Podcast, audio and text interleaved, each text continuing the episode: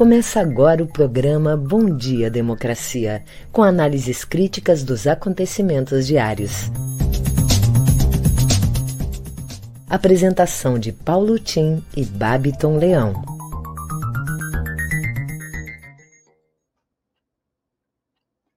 Bom dia, democracia. Bom dia, democratas de todos os quadrantes do Brasil.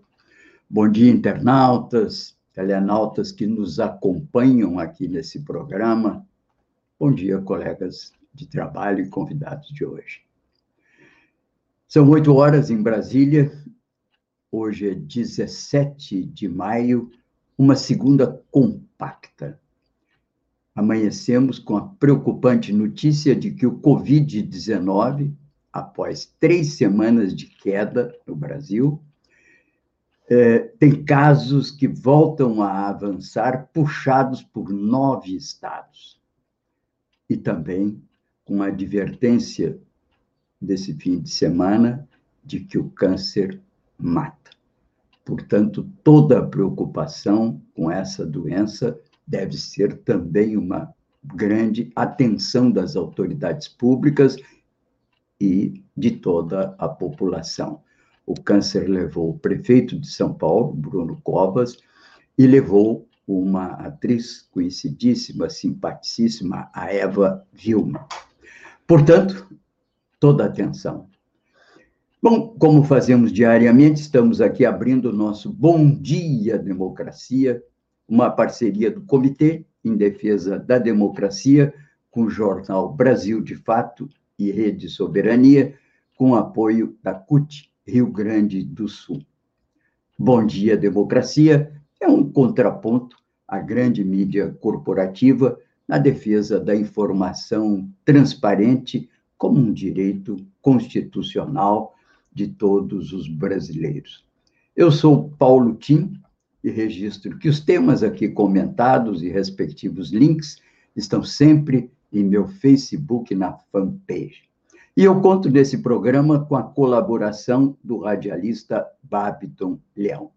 Fiquem conosco. Vamos aqui uma rápida olhada nas principais notícias do dia. E abro essas notícias com uma citação de Albert Camus, A Peste. Nada mais sugestivo para os tempos atuais, né? Porque ele sabia o que estava essa multidão eufórica ignorava e se pode ler nos livros. O bacilo da peste não morre nem desaparece nunca. Pode ficar dezenas de anos adormecido nos móveis e na roupa. Espera pacientemente nos quartos, nos porões, nos baús, nos lenços e na papelada. E sabia também que viria talvez o dia em que, para desgraça e ensinamento dos homens, a peste acordaria seus ratos e os mandaria morrer numa cidade feliz. Camus não falava apenas na peste biológica, a peste para Camus era muito mais do que isso. Bem, as notícias principais do dia, começando aqui pelas internacionais. Israel continua atacando a faixa de Gaza e já produziu mais de 181 mortes, incluindo 47 crianças. O giro das 11 de 247 nos traz uma avaliação de um líder judeu progressista lá de Israel sobre essa importante questão, mostrando que do lado dos israelenses há uma discussão, há um debate, e há uma faixa da população israelense que se opõe a essa matança que o Estado de Israel, sob o governo de ultradireita, vem promovendo nesses últimos dias. Também, no Brasil, a Confederação das Mulheres do Brasil lança um manifesto de solidariedade às mulheres palestinas. Nós temos até um pequeno um pequeno quadro, não sei, mas a gente mostra para vocês um, uma, um quadro desse assunto ao longo do programa, sem pressa, né? O manifesto é muito longo, mas deixamos aqui esse registro das mulheres brasileiras, né? Também é um assunto do dia, a Constituinte, que nos, no, no, no Chile trouxe muitas inovações, realizou-se, e traz uma boa vantagem, mas não se pode dizer que seja de esquerda e direita. A peculiaridade do caso chileno é que as mobilizações que desembocaram na Constituinte, ela trouxe a emergência de movimentos sociais e grupos independentes que passam a ter uma presença muito grande dentro da Constituinte, cuja metade dos membros são mulheres. Já é uma novidade internacional. E também terá 15 membros oriundos das populações indígenas, os Mapuches, principalmente. Bem, essas são as notícias principais. Vamos ver aqui se temos mais alguma coisa. Continua um grande debate sobre o que significa esse programa do Biden. Dois artigos que eu recomendo na Terra Redonda. Artílio Boron, muito conhecido, eu acho que ele é chileno, diz que Biden dá uma resposta defensiva à profundidade sem precedentes da crise do capitalismo naquele país e na retumbante, no retumbante fracasso das políticas ortodoxas.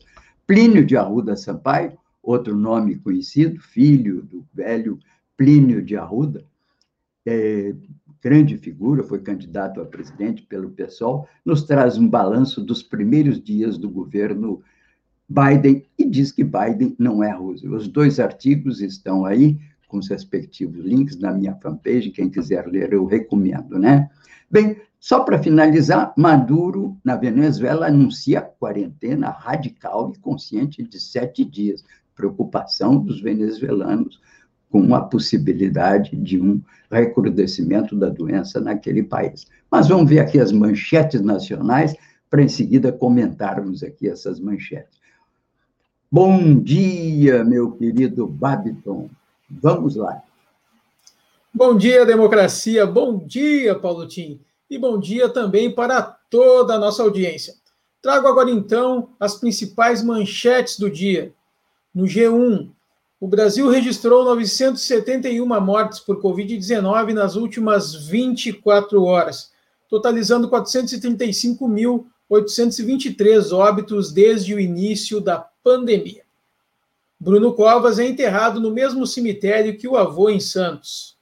Datafolha: 58% acham que Bolsonaro não tem capacidade de liderar o país. Para 38%, ele é capaz. CNN Brasil: FHC, Lula, Dilma e Temer homenageiam Bruno Covas.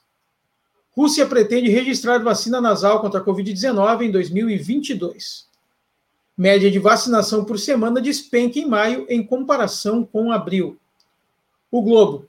Popularidade do presidente é uma das mais baixas entre líderes mundiais. Folha de São Paulo. Governo quer política contra a Covid em planos de saúde e especialistas veem riscos. Jornal Brasil de Fato RS.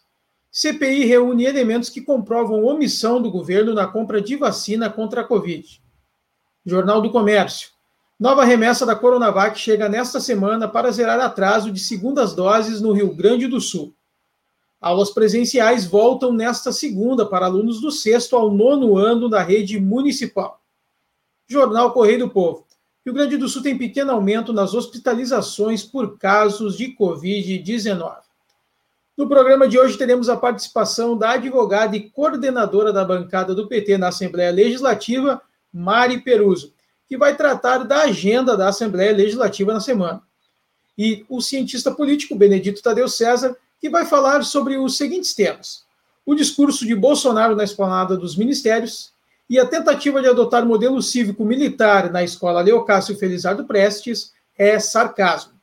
Em seguida, eu volto com o boletim coronavírus com a situação do Estado. É com você, Paulo Tim. Pois é, essas são as principais notícias do país, com destaque para a morte prematura do prefeito Bruno Covas, e que recebeu homenagens de todas as correntes políticas do país, e até do presidente Bolsonaro, que manifestou seu pesar. Parece que agora ele começa a ter sentimentos, né? Mas é uma morte prematura de um promissor político de tradições na vida política brasileira, neto do Mário Covas, um nome que marcou época como um líder da oposição, na Câmara dos Deputados, na época do regime militar, foi caçado, passou muitos anos fora da política, depois voltou da anistia e chegou a ser governador de São Paulo, também morreu de câncer. O país inteiro, mesmo inclusive, como eu disse, não, até o Bolsonaro se comoveu, parece, né? Mas o presidente, ex-presidente Lula, ex-presidente Dilma Rousseff manifestaram também seu pesar pela perda de um promissor líder político de um partido que lhes é adversário, mas que merecia o respeito pela sua postura, pela sua capacidade efetiva de conduzir uma linha política sem desmerecimento dos adversários. Portanto, é lamentável e todos nós, portanto, nos solidarizamos com a família e manifestamos também nosso pesar, né? Mas o assunto do dia fala sobre outra coisa, a quebra de patentes. Há uma discussão sobre isso. Nós aqui temos defendido sempre a quebra de patentes, mas sabemos que é um assunto controvertido e difícil de ser aplicado. De qualquer maneira, vale a pena escutar. Importante, hein? Vou aqui chamar a atenção. Terras com registro irregular crescem 56% em dois anos. Essa matéria vem tratada também ultimamente, tem uma excelente matéria no portal Vermelho sobre isso. Estamos perdendo esse controle sobre as terras públicas e as terras indígenas. Brasil, de fato, vai falar de duas matérias que já em seguida o Benedito vem trazer aqui o seu comentário, que é esse fato da escola que leva o nome da mãe de Prestes ser considerado uma escola escolhida como uma escola cívico-militar sem a adesão do conselho escolar. Então, é um assunto que vem merecendo muita discussão em Porto Alegre, e o Benedito, em seguidinha, vai falar. Mas chama a atenção de uma outra matéria que está aqui no Brasil, de fato, trilogia, e, no, no e, e traz também uma, uma discussão sobre isso. Trilogia de documentários expõe as ilegalidades da Lava Jato. Cada vez ladeira abaixo, né? esse processo judicial que levou à mudança da vida política do país. Bem, vamos lá escutar o nosso querido Benedito Tadeu César, cientista político, para os seus comentários do dia. Bené, bom dia. Bom dia, Paulo Tim, bom dia, democracia, bom dia, Babiton, Gilmar, ouvintes, internautas. É, sarcasmo zombaria que busca ofender, ironia insultuosa, ação de dizer o oposto do que se quer, ironia insultuosa, penosa, mordaz ou cáustica. Essa é a definição para a palavra sarcasmo, que consta dos dicionários.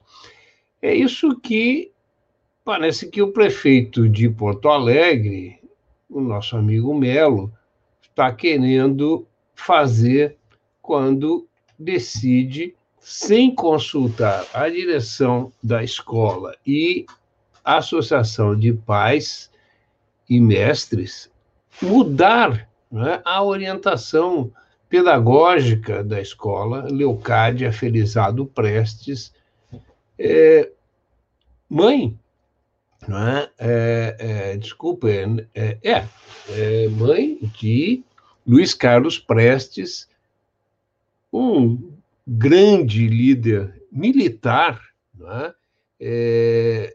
Inicialmente militar no Brasil, ele comandou a coluna Prestes, que saiu aqui do Rio Grande do Sul e que percorreu boa parte do Brasil, é, tentando levantar as massas populares contra a República Velha, e que depois né, acaba dando na Revolução de 30 e Prestes vai, acaba é, se tornando é, comunista e vai, naquele momento ele não era, e, a, e se torna né, a grande liderança do Partido Comunista Brasileiro, até, até a sua morte. Ele, no final da vida, ele sai né, da frente do partido, mas já estava com mais de 80 anos.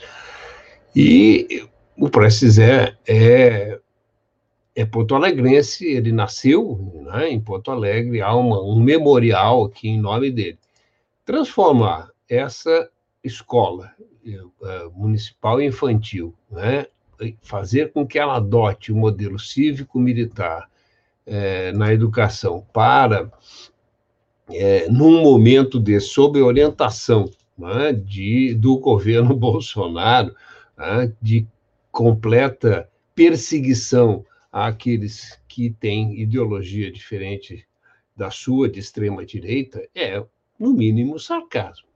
Né? E a população, os pais, os mestres, os, os alunos e a população em geral precisa se movimentar é, contrariamente a essa imposição. O prefeito parece que cada vez mais está é, mergulhando né, no bolsonarismo.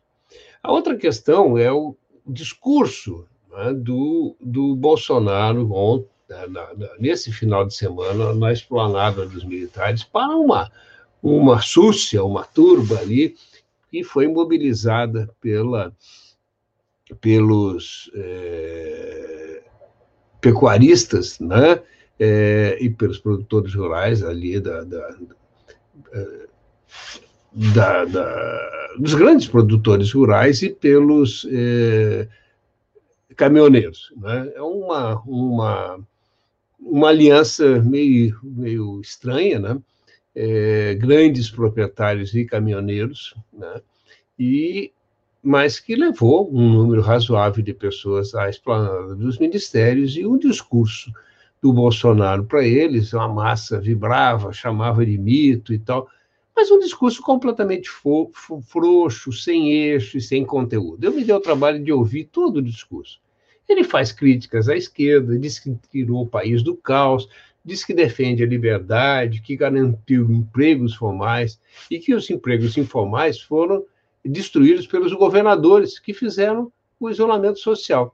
Xinga Lula, diz que Lula ganhará as eleições porque elas serão fraudadas se não houver o voto auditável, né? diz que o Congresso, se o Congresso aprovar o voto auditável, ele será sim executado, implantado, porque é, né, isso ele manda um recado para o TSE, né? É, um, recado, um recado velado, né? uma ameaça velada. É, bom, e, e, e, mas tudo isso sem nenhuma prova, sem nenhuma evidência de nada, entende? Ele só joga coisas né? e é, motivados né? e, e, e, levantados por, por, é, animadores de auditório, a, a, o povo grita, mito, não sei o quê, ah, papapá, mas fica nisso, entende? Quer dizer, não há, não há qualquer diretriz, ele não passa orientação para os seus seguidores, tá? Ele só diz que, que vai ter fraude, por isso o Lula ganha, que essa esquerda tentou roubar a liberdade. É, o que foi tentar roubar a liberdade das pessoas? Alguém viu isso? Alguém sentiu isso? Entende? Mas os caras vibram. Por quê? Porque, porque estão sendo lá né, é, é, incentivados por animadores de auditório. Tá? É, fica claro que Bolsonaro é um bufão. Ele não tem conteúdo.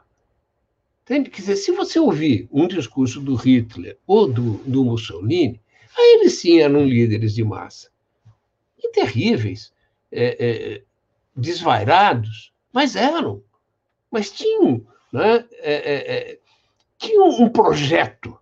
Bolsonaro não tem projeto. Bolsonaro fala é, sem convicção, sem não tem, não tem, não tem nenhum, nenhum, nenhuma substância. Né? É, suas posições, na verdade, é, é, é, a gente precisa entender o seguinte: né? Bolsonaro tá, foi, foi é, é, é, encampado por um projeto que é muito maior do que ele e que ele nem sequer se dá conta, porque Bolsonaro só quer saber dos pequenos roubos, ele e sua família. Né? É, tem sim alguns executores das suas políticas. Né? Quem são? Guedes na área econômica, o Salles na área ambiental, do agronegócio, da mineração, a Damares na área ambiental, o Milton Ribeiro na educação, os militares, né, que ocupam ministérios e os cargos em comissão, mas esses caras todos são meros executores.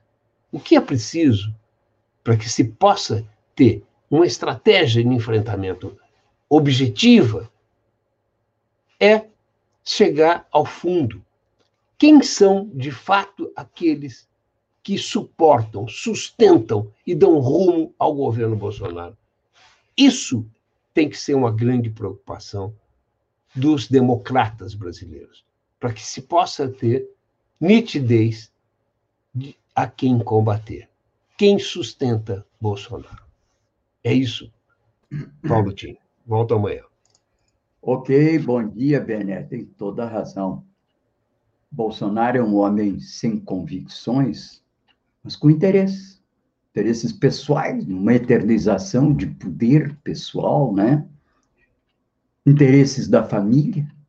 A gente viu, né? os 6 milhões da compra da mansão pelo filho. Os seus quatro filhos estão com processos judiciais nas costas, né? Enfim, ele tem interesses também relativos a esse monte de militares, colegas dele, que ele colocou, consta num relatório que eu li recentemente, tem mais de seis militares, seis mil militares ocupando cargos em comissão. Em Brasília se diz que o governo Bolsonaro é o governo da boquinha. Não estão lá porque tem competência, como era o caso do Pazuello, não, mas é uma boquinha, é o primeiro os meus, é aquela política dos interesses miúdos, pequenos, não sabe nem o que está acontecendo no resto do mundo. Lamentável, né? E aqui uma lembrança né, clássica, que diz o seguinte: Eu sou livre porque sou servo da lei. Um homem que está permanentemente se enfrentando com o Congresso Nacional, com o Supremo, com as leis, com o fiscal do IBAMA, entende, que o multou porque estava pescando em área própria e perdeu o emprego. É um homem que acredita que liberdade é a vontade própria, entende? Não é a lei. A lei para ele é a sua própria lei, é a lei dos poderosos, dos mais fortes, dos que estão no poder. Bom, vamos aqui ao boletim Coronavírus com o Babiton em Porto Alegre. Babiton. Vamos lá, Paulotinho. Vamos trazendo hoje no nosso boletim o painel coronavírus do Rio Grande do Sul, que é disponibilizado pela Secretaria Estadual de Saúde e foi atualizado ontem às 11 horas e 13 minutos. Queremos trazer os números, então, de casos confirmados no estado. Até o momento já chegamos a 1 milhão 31.880 casos. Em acompanhamento neste momento, 14.266 casos. Óbitos já chegamos a 26.685 e a taxa de mortalidade segue subindo, Paulo Tim. 234,5 para cada 100 mil habitantes. E a letalidade também segue, segue subindo, já chegamos a 2,6. A notícia boa é que a taxa de ocupação de leitos de UTI em geral vem caindo semana após semana. Agora está em 77,5%. São 3.390 leitos de UTI disponíveis em todo o estado e em uso estão 2.626, pouco mais de 600 eh, leitos de UTI em todo o estado, né, com vagas. Lembrando que não é só por coronavírus que tem pessoas usando as UTIs, também existe outras doenças que o pessoal às vezes duvida, né? A gente vê até o presidente falando às vezes que só morre gente por Covid agora, mas a gente sabe que não é dessa maneira. Tratamos a ciência da melhor uh, responsabilidade possível. Então, esse é o Boletim Coronavírus de hoje, trazendo os números aqui do Estado. Em seguida, eu volto com as notícias locais. É com você, Paulo Tim. Perfeito, é preocupação generalizada. Eu abri esse programa hoje chamando a atenção de que há uma preocupação com a possibilidade de uma terceira onda no país. Foram fechadas as conexões com a Índia, porque se teme que a variante da Índia penetre também no Brasil, como tem já indicações, já caso no Brasil, é um acontecimento que deveria ser absolutamente controlado e aí ser feita uma, um mapeamento das relações das conexões dessa pessoa para que se pudesse conter essa expansão. Bem, claro que com relação ao resto das variantes, já o número de contaminados no Brasil é de tal ordem, se chama a contaminação comunitária, que nos, já essas alturas nem adianta mais fazer teste. Aliás, queimaram mais de 2 milhões de testes por vencimento, vão queimar, que já são praticamente, não, não poderão ser aproveitados. Mas, enfim, o único caminho que nós temos para enfrentar isso é também cuidados pessoais, que são os cuidados com distanciamento. Eu lia hoje que já lá nos idos do século XVII, na época do Shakespeare, e havia aglomerações nos teatros, né? E havia uma preocupação, e já havia política de distanciamento naquela época que coincidiu, não é a grande peste negra, que foi anterior, mas, enfim, tivemos várias recorrências é, de crises sanitárias em Londres, e uma delas exatamente em torno de 1600 e pico, quando os teatros lotavam e as pessoas se contaminavam. E havia até um cuidado, imagine que eu li hoje, né, que as pessoas que cuidavam dos doentes usavam uma vara, um tipo de uma bengala vermelha um metro e não podiam e andavam movendo a bengala, que era para não se não contaminarem eventualmente outras pessoas. Você imagina, lá no século XVII, e hoje ainda tem gente que acha que o distanciamento não funciona, que a máscara não funciona, mas, sobretudo, a vacinação. Vacinação no Brasil não é que ela não está andando, ela está andando, poderia andar muito mais rápido se houvesse vacina. Mas o problema não é que ela está andando ou não está andando, é quando ela começou. Deveria ter começado muito antes. É essa questão fundamental da CPI. Por que, que a vacinação não começou antes? Porque o presidente não acreditava em vacina, desdenhava dela e não tomou as providências, inclusive demitiu ou levou à demissão dois ministros da saúde, porque eles não aceitavam aquela ideia que era de fazer a propaganda, né, e colocar nos prontuários o uso do Covid, do, do, do da, da, da, cloroquina, a famosa cloroquina. Aliás, a capitã cloroquina vai aparecer também por essa semana, o que, que ela tem a dizer na CPI. Mas guardem isso, o problema não é o ritmo da vacinação, que, aliás, está lento, poderia ir mais rápido. Nós teríamos a capacidade, eu disse aqui, que é, o, por exemplo, lá na China, chegaram a vacinar 3 milhões de pessoas, 2 milhões de pessoas por dia. Nos Estados Unidos, chegaram a vacinar 3. E no Brasil, nós teríamos capacidade de vacinar 2 milhões por dia. Temos vacinado menos do que isso, tanto com primeira somando com a segunda dose, porque não tem vacina, não tem porque nos atrasamos, porque houve uma clara despreocupação, uma desatenção do governo frente as ofertas que a Pfizer eh, fez já desde o ano passado, em maio, junho, julho, agosto, novembro, entende? Como ficou claro no pronunciamento do gerente, diretor da Pfizer para a América Latina na CPI semana passada. Não tem desculpa. E, a, e tem razão o relator da comissão, Renan. Há que apurar responsabilidades e levá-los à barra dos tribunais. Isso essa matança no Brasil não pode ficar impune.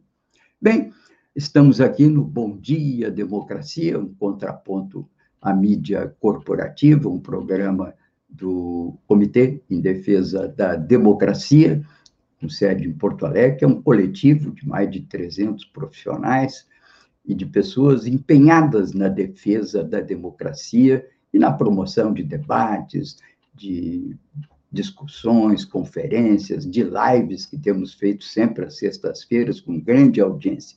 Portanto, fiquem conosco e vamos ouvir agora as notícias locais aí com Babiton. Vamos lá, Paulo Tim. Vamos com as notícias do matinal. Pressionado, Piratini publica novo sistema de monitoramento da pandemia já está sob vigência desde ontem o novo modelo de monitoramento da pandemia no Rio Grande do Sul. Saiu de cena o distanciamento controlado e entrou o sistema 3, as de monitoramento. em referência aos níveis de risco, alerta, aviso e ação. Neste plano, municípios passam a ter autonomia para publicarem protocolos próprios de funcionamento de atividades econômicas, desde que com atendimento aos obrigatórios implementados pelo governo. Abre aspas. Nós aprendemos, prefeitos aprenderam, a sociedade aprendeu ao longo desse ano da pandemia. Então podemos e devemos reforçar a governança do nosso sistema e simplificar o monitoramento e os protocolos. Fecha aspas. Observou o governador Eduardo Leite ao apresentar o novo sistema que tem menos restrições. Pressão política e críticas. O jornalista Paulo Egídio fez uma análise de que o novo modelo foi uma resposta à pressão política organizada dos setores que se beneficiam com as flexibilizações. Na queda de braço entre política e ciência, quem se frustrou foram os cientistas. Crítico do novo modelo, o médico infectologista Alexandre Zavascki, chefe do setor de infectologia do Hospital Moinhos de Vento, cobrou que a pressão devia ter partido do governo e por medidas mais restritivas. Abre aspas. Pressões deveriam ter vindo principalmente da Secretaria de Saúde, de atuação opaca em toda a pandemia. Fecha aspas. Antes de me despedir dessa participação, Paulo Tim, quero convidar então a nossa audiência para acompanhar hoje, às 19 horas, o programa Farol Literário, que é um programa de incentivo às letras promovido pela Casa do Poeta Brasileiro e Casa do Poeta Latino-Americano. E, claro, é realizado pela Casa do Poeta do Vale do Mampituba, com a apresentação do Paulo Tim, às 19 horas aqui na nossa estaçãodemocracia.com. Você pode também escutar pelo aplicativo. Entre na loja do seu smartphone e baixe o nosso aplicativo lá. Também compartilhe com seus colegas e amigos. E claro, aqui nas nossas redes sociais será transmitido ao vivo também. Então, às 19 horas, o programa Farol Literário com Paulo Tim. É com você, Paulo. Muito bem, ficam todos, muito bem, ficam todos convidados, portanto, às 19 horas principalmente os que gostam de poesia, literatura, a participarem aqui conosco do Farol Literário, toda segunda-feira, 19 horas. Bem, é, hoje, 17 de maio, importante que a gente registre esse dia, né? É o Dia Internacional contra a Homofobia.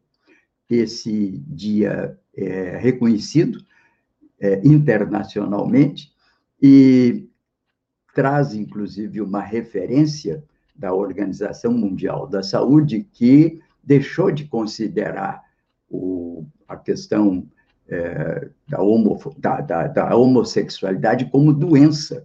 Lamentavelmente, ainda há algumas áreas, até profissionais, psicologia, para não falar, naturalmente, da influência religiosa sobre isso, que tenta tratar a homossexualidade como doença e com receitas mágicas para a reconversão ao que se supõe que fosse uma condição de normalidade. A normalidade, é bom que se diga, ela não decorre da existência de número de maioria ou minoria. A normalidade corresponde à natureza de cada um, à especificidade. Nós somos únicos, cada um de nós é um único no universo é um único com seu organismo, é um único com a sua alma, é um único com seu espírito. E, portanto, devemos, antes de mais nada, reconhecer essa singularidade de cada um de nós no universo. E essa singularidade passa pelas opções, que são as opções afetivas de cada um e que levam, naturalmente, aos, às uniões é, homoafetivas. Portanto, devemos hoje lembrar e o Brasil é um país que tem penado muito com perseguições, violência e morte contra homossexuais. Lembremos aqui a vereadora trans de Niterói, falamos na sexta-feira dela, que foi obrigada a abandonar o seu mandato e ir embora do Brasil. O mesmo caso de um deputado federal, que foi o João Willis, que teve que ir embora do Brasil em decorrência das ameaças de morte que vinha sofrendo. Portanto, vamos nos reunir e lembrarmos que foi exatamente essa promoção do Dia Internacional contra a Homofobia que levou a que os países mudassem a sua legislação, descriminalizando a homofobia. Até pouco tempo, até a Inglaterra tinha leis que condenavam o homossexualismo. Bem, um relatório da International Lesbian, Gay, Bisexual, Trans and Intersex Association mostra que, graças a isso, o número de pessoas que eram afetadas por leis de criminalização da homossexualidade caiu vertiginosamente nos últimos anos. Era praticamente hoje caiu de um total de, de digamos assim, de afetados por violência de 74, que era violência legal, para 27% em 2018. Portanto, nosso registro importante da luta contra a perseguição e preconceito contra os homossexuais, gays, lésbicas, tudo isso que hoje nós chamamos de LGBT e que afeta a vida de todos nós. Bem, em termos legais, o Brasil nunca teve propriamente códigos de criminalização, como a própria Europa tinha, mas é de ressaltar que também precisamos avançar em instrumentos públicos de combate à violência à população LGBT. Bem, vamos agora escutar a nossa querida doutora Mari Peruso, que sempre nos traz notícia da agenda da Assembleia Legislativa do Rio Grande do Sul. Mari Peruso, minha querida, muito bom dia. Bom dia, tudo bem? Muito frio aí, Mari? Muito frio. Olha, tá bom, eu gosto de frio, né? Ah, beleza. Aqui melhorou um pouco no litoral, hoje tá, dá, dá para ficar só no casaquinho. É, estou aí com uma rata para solidariedade ao povo palestino, né? Essas coisas. Sim. Cada semana a gente se surpreende. Bom dia a todos e todas. Pois então, nós iniciamos a semana com muita expectativa, né? Temos muita, muitas matérias na Assembleia e amanhã, na CCJ, Comissão de Constituição e Justiça, é, o deputado Matheus Vespe, líder do PSDB, apresenta o relatório do recurso das bancadas do PDT, PSOL e PT sobre a tramitação da PEC 280, a que termina com a possibilidade de plebiscito dos destinos da Corsã, Banrisul e Procergs. Então, é uma semana bastante tensa, os jornais estão dizendo que eles vão votar o, o, o recurso é, no plenário dia 25, semana que vem, e o segundo turno. Nada disso que o Correio do Povo a zero hora diz está de acordo com o regimento interno. Então, a gente não sabe se é má informação ou aí uma tentativa de fazer com que isso ocorra, que a cada dia que passa o governo perde credibilidade sobre essa questão das privatizações. Vide que tem uma liminar que suspendeu a assinatura para a empresa que comprou por 100 mil reais a CED. Então, essa luta aí, os bancários, a população, a Corsã, fizeram uma imensa carreata em várias cidades, imensas carreatas em várias cidades do estado nesse fim de semana. Também esta semana está na pauta do plenário o PL 170 de 2019 do deputado Fábio Osman do Novo, que trabalha aquela questão do, da educação domiciliar, do homeschooling.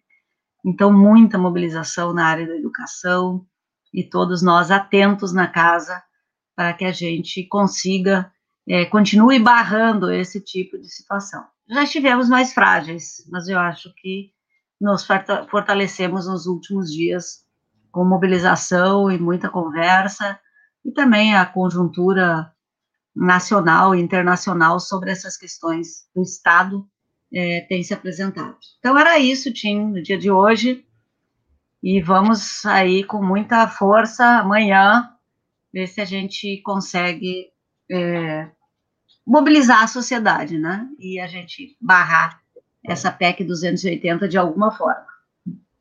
É isso. Bom dia a todos e todas. Importantíssimo, né? Tentar mobilizar a sociedade. Aliás, tem havido, Mário, uma discussão, é, depois, de, inclusive, das mobilizações do 13 de maio, uhum. das organizações da sociedade civil, a oposição em geral, começa a discutir um pouco essa questão da mobilização, parece que deu um, deu um aquilo que os artistas eh, chamam do duende de Lorca, né? É quando uhum. há um despertar, né? Eu acho que a morte do Paulo Gustavo foi uma aparição, uma espécie de cuco, né? Já Sim. chamou atenção com grande repercussão, né? Do, da incompetência do governo na gestão do Covid. Eu vejo que o 13 de maio, agora também das mobilizações do movimento negro, ajudaram a questionar isso. Eu acho que nós temos que começar a nos movimentar. Já há uma população grande que está vacinada, tem que começar a ousar um pouco é. para manifestar uma posição. E eu acho é, que... Provavelmente tem uma mobilização, te interrompendo, nacional, Sim. de toda essa frente de esquerda, dia 29, defesa da democracia. Então, deve fechar até quarta-feira uma agenda nacional, com todos os cuidados, né? Com tudo isso, mas já com mais exposição nossa na rua, né? Porque o nosso território é a rua, né, Tio? Exatamente. É também uma. Tem um grupo que é chamada Geração 68, que é a minha, né? Não é a tua. não era, não estava fazendo política naquela época, né? Mas a minha. Só em geração, 76. Né? É, nós eh, vamos, estamos mobilizando também, ver se fazemos uma mobilização para lembrar a passeata dos 100 mil, em 1968, que foi um acontecimento marcante, é. aliás, liderada por um cordão de frente, né, uma comissão de frente de mulheres célebres naquela época. E perdemos uma ontem, né? É, perdemos uma ontem. A Eva Vilma foi-se. Câncer também mata, né? Mas, enfim, essas, eu acho que está na hora, e amanhã, então, como você diz, vamos procurar mobilizar o Estado, Isso. mobilizar a sociedade rio-grandense né, contra essa. Ele, ele, ele, é uma PEC, né? Porque é uma emenda constitucional. É, né? e assim, ó, você lembra é. que 40 dias atrás estava, votou, né? Dia 27 de abril, Sim. votou. E a gente conseguiu fazer um recurso pelo apressado deles, pelo não cumprimento do regimento, e a gente está levando, ganhou, vai ganhar o mês de maio nessa votação de mobilização. Eu estava para me despedir, então teve um sopro para me despedir, lendo aí a Tereza. Sim, nós precisamos de vacina para todos. O nosso grau de imunização ainda é muito baixo, né? e com as medidas do governo estadual acompanhando o governo federal se, des, des, se responsabilizar das questões, a situação fica muito grave. Mas a gente precisa pensar bem quem se arrisca, quem pode, o que fazer. Né? Nós temos que trabalhar com mais inteligência essas questões aí. Então é isso, Tim. Um prazer enorme falar contigo na segunda e com todos e todas. Obrigado, Mário. Um bom dia para você também, Ben. Tudo de bom na semana. Te esperamos na próxima segunda aqui. Tchau, tchau. Obrigado, viu? Mas eu vou, em seguida, dar uma olhadinha aqui com o Bapton, ver quem é que está nos seguindo, mas queria lembrar que o Matinal hoje também abre a sua edição, é, lembrando a importância do Dia Internacional de Combate à Homofobia. No Brasil, diz o matinal, uma pessoa é morta por dia por homofobia.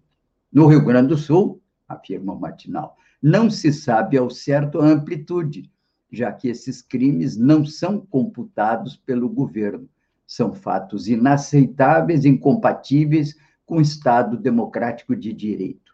Hoje, diz o matinal, no Dia Internacional de Combate à Homofobia, esse jornal se junta às vozes de quem luta por uma sociedade com mais diversidade, com igualdade de oportunidades e livre de preconceito.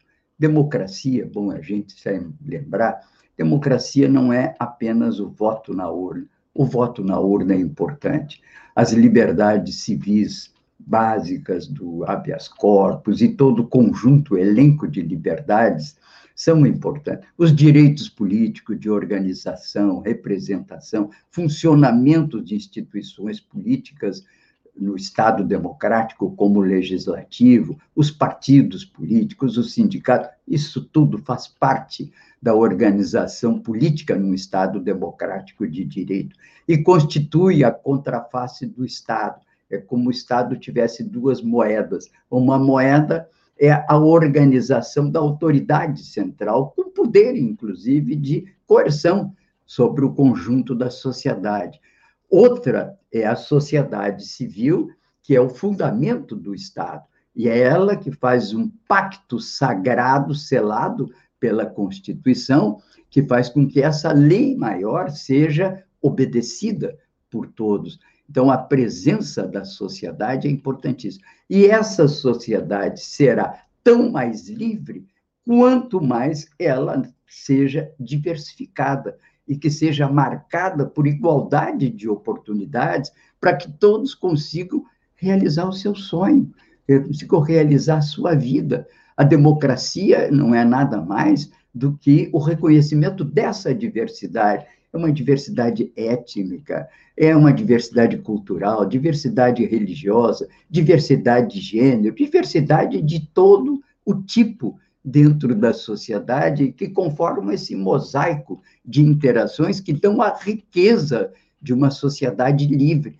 Isso é a liberdade e que se expressa na possibilidade que se coloque à disposição de cada um desses grupos oportunidades de realização, que tenham comida na mesa, que tenham a escola pública e gratuita à sua disposição, um sistema de saúde universal, como nós temos, cada vez mais qualificado, é, e que tenham, naturalmente, o direito ao emprego e a uma renda digna para que possam se incorporar como consumidores a essa sociedade, fazendo a interface do mercado. Não existe produção sem consumo, não existe possibilidade de uma economia próspera se todo mundo morre de fome.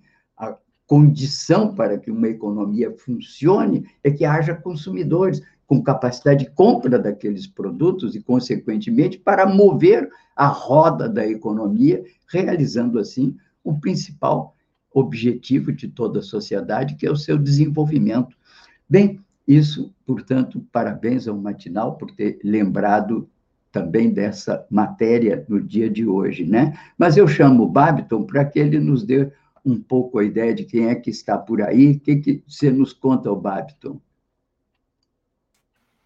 Pois é, Tim, temos muitas participações aqui, como sempre, todos os dias, a gente sempre agradecendo aqui aos ouvintes e aos colegas que acompanham o Bom Dia Democracia, estão sempre ligados conosco e fazendo a interação. Mário Silveira botou força e resistência sempre, CUT-RS. Força e resistência sempre contra o Bozo, bufão, genocídio e psicopata, ele coloca aqui. Nay Oliveira, Luciana Lara Lara, o Dário Frederico, Dario Frederico está sempre conosco aqui participando.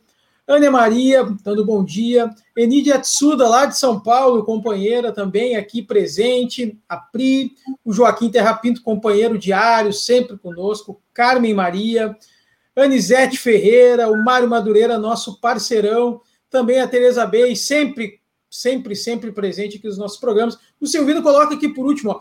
Bom dia, companheiros. Problemas de conexão na internet hoje, com vocês também. Abraço, abraço, Silvino. Não, a gente está tranquilo com a internet. Hoje não tivemos problemas, pode ser que seja a tua. Obrigado sempre a todas as participações, sempre convidando você a se inscrever nos nossos canais e também compartilhar nos grupos, né, que a gente tenha a mesma luta diária sempre. Então, volto com o Paulo Tim, seguindo o nosso programa Bom Dia Democracia.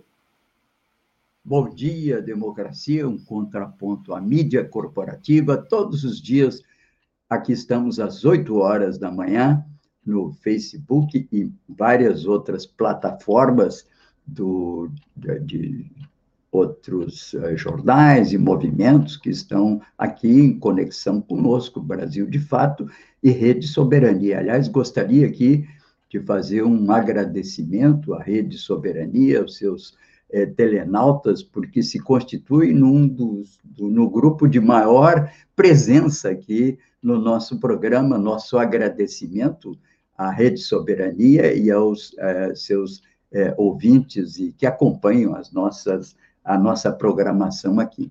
Bem, pela importância do evento, né, de um jovem que expressava um pouco de uma verdadeira renovação, e ele mesmo diz, uma renovação que é necessária no Brasil. Precisamos renovar, reformar os nossos estatutos políticos, né?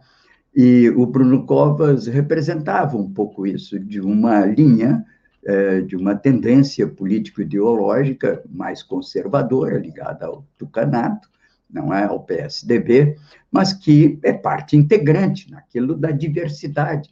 Nós não podemos construir uma democracia com um livro só de orientação, seja ele sagrado ou seja um dos livros que orienta uh, alguma doutrina política.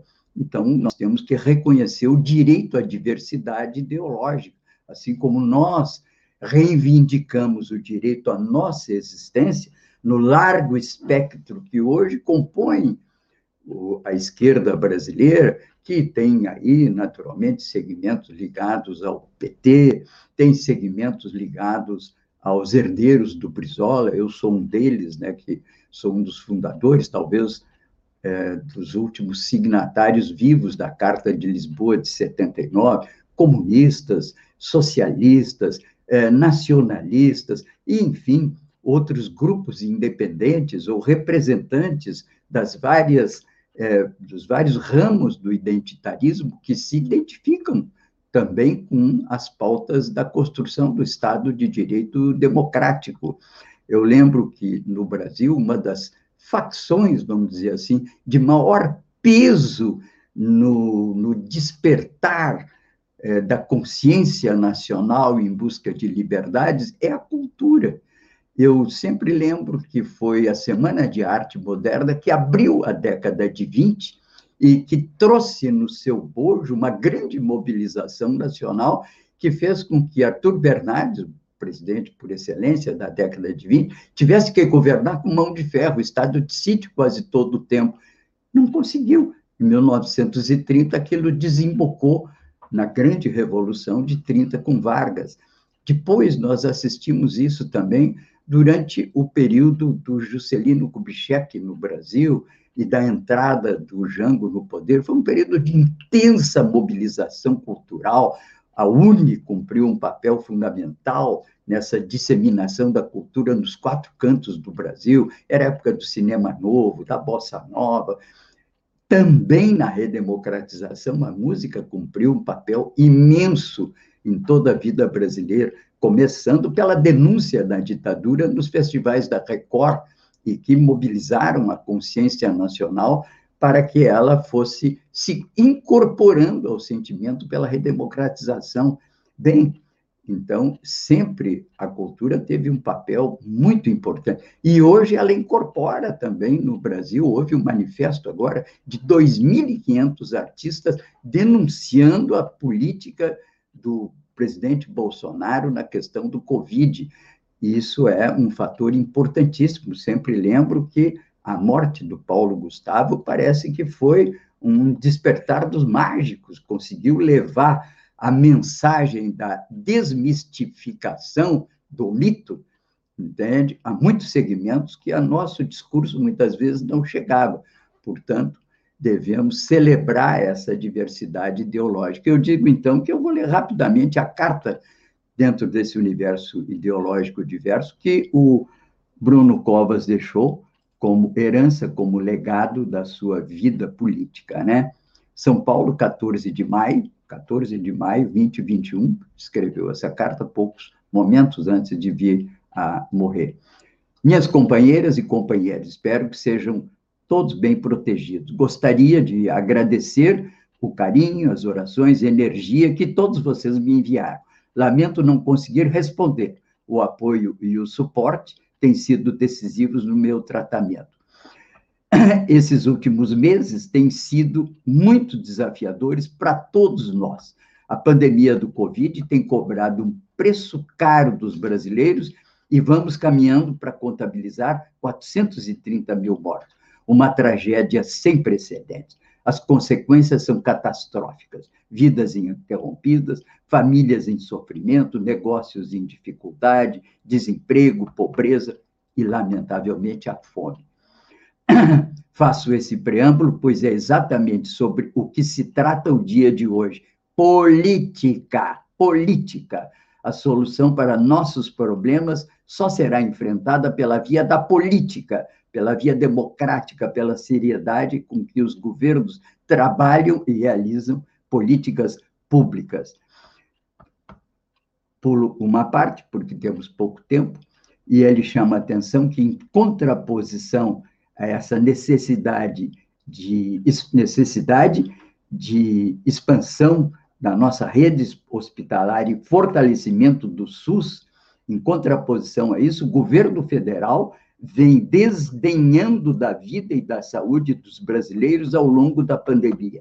O PSDB de São Paulo e seus aliados vem demonstrando na prática aquilo que é sua vocação, responsabilidade política, pública, colocar a população, sobretudo mais pobre, em primeiro lugar, cuidar de gente, fazer um trabalho técnico e baseado em evidências na ciência, tomar atitudes difíceis e enfrentar adversidades, sempre com respeito, dignidade e defendendo a democracia. Ele termina, enfim, fazendo uma alegoria ao seu próprio partido, dizendo que o, no sonho dos nossos fundadores, o Partido da Social-Democracia Brasileira seria o partido capaz de juntar as forças democráticas ponderadas da República na luta pelo bem comum. Bem, isso lembrando, portanto, que lamentamos todos e nos solidarizamos com a família desse jovem que, com seus ideais, com a sua ideologia, com seu partido, era um quadro promissor que todos nós lamentamos. Mas, certamente, dizia um dos grandes pais da, dos, da República dos Estados Unidos, os famosos pais da pátria, né? que é no turbilhão dos acontecimentos que os povos trazem à tona aqueles líderes que são capazes de apontar um caminho para a sua recuperação. Nós estamos vivendo esse turbilhão e creio que certamente o povo brasileiro também saberá, nas suas várias emanações partidárias, ideológicas, produzir líderes à altura dos desafios que os nossos tempos estão a exigir. Bem, com isso, portanto, é, passamos aqui observações finais com relação ao Brasil, né? A vacina, enfim, já chegou a 38,7 milhões de pessoas. Não chegamos ainda a 20% da população brasileira, que seria aí uns 44 milhões. Ou seja, estamos lento e o problema principal, começamos tarde, e começamos tarde porque o presidente da República não foi capaz de perceber a gravidade dessa crise e apontar os caminhos e tomar as decisões que teriam permitido evitar isso. Queria chamar a atenção que tem hoje no Sul 21 um importante artigo do ex-governador Tarso Genro, e que eu chamo a atenção porque sempre é uma reflexão sobre o momento que nós estamos vivendo, e ele começa seu artigo com uma citação do Jacques Kerouac, qual é sua estrada, homem? A estrada do místico, a estrada do louco, a estrada do arco-íris, a estrada dos peixes, qualquer estrada, há sempre uma estrada em qualquer lugar, para qualquer pessoa, em qualquer circunstância. Como, onde, por quê? Você já tem a sua estrada? Já pensou nela? Bem, com isso vamos encerrando o nosso programa de hoje, chamando vocês para amanhã, 8 horas, novamente. Agradeço aqui ao Bené, a Mari Perus, aos colegas de trabalho, Gilmar e Babiton, e vamos, portanto, agora ao nosso vídeo de atenção ao Covid, do comitê. O vírus não tem ideologia, o vírus não tem religião. Ele simplesmente segue seu caminho, implacável, sem descanso. Para vencê-lo, Precisamos esquecer nossas diferenças e saber que as nossas armas são a ciência, a informação e as nossas atitudes. Estamos numa guerra e, querendo ou não, somos todos soldados. Em nome de todos que você ama, faça a sua parte. Cadastre-se em portaldavacina.com.br, tenha acesso a informações apuradas e saiba quando e onde a vacina vai chegar na sua região e as datas de vacinação para cada grupo de sua família. Portal da Vacina é o Brasil todo conectado para pôr um fim na pandemia. Apoio Comitê em Defesa da Democracia e do Estado Democrático de Direito.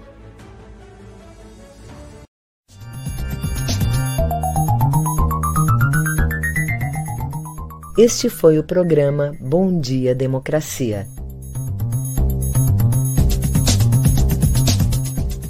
Nos encontramos amanhã às 8 horas.